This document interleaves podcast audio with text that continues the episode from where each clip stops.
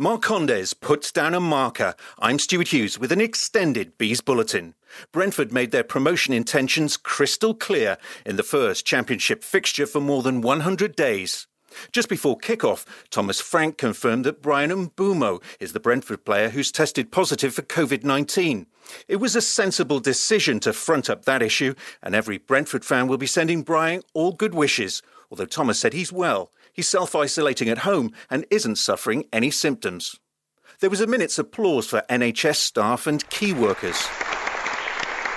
And then both teams took the knee in support of Black Lives Matter. Then it was down to business against Fulham. But it looked like the score sheet was going to be as empty as the stands at Craven Cottage. David Raya's brilliant reflex save was the standout moment by midway through the second half just outside the penalty on the far side, left footed into the box. And what a save there by Raya. Mitrovic involved again, got ahead of Pontus What a brilliant save by David Raya, keeps Brentford in the game. Yeah, really good cross. Really good piece of attacking play by Mitrovic, but the best part of the lot was the save by Raya. He had no right to keep that out. Emiliano Marcondes came on after 70 minutes, and with the clock winding down, everything changed.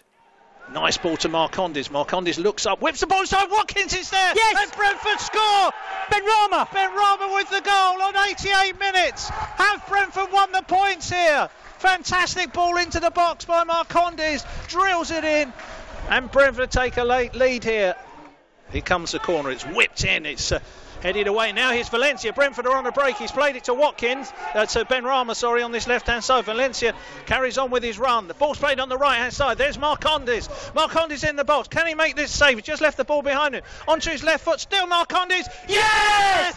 Marcondes yes! makes it safe. And yet again, Brentford are going to take the points away from Craven Cottage. It's 2 0 to the Bees. Brentford, four West London derbies this season, four wins, absolutely superb on the break. You said we needed a bit of calm. That calm came from Benrahma, who took the time. He made, he waited and waited and waited. He saw Watkins and Marcondes steaming over on the far side, chipped it over the top. Marcondes again, patient, took a touch and lashed it home, and that is the point. Emiliano admitted to a few pre match jitters, but those had been swept away by full time. I think maybe we were a bit nervous back on the pitch again, and uh, it was so good to be back uh, again playing uh, for points. I think you could see the excitement in uh, all the players when we scored and uh, yeah, we got the three points. Before I, cross it, I, I know I, there needs to be someone in there. So even before I take my touch, I know I'm, I'm going to put it in there.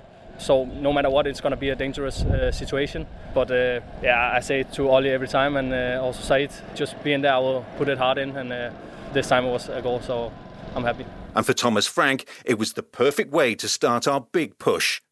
We knew one game at a time, one training at a time, and we knew that these two games, first games, of course, are big. And if we are thinking too far ahead, then we are not focusing on what is the most important thing.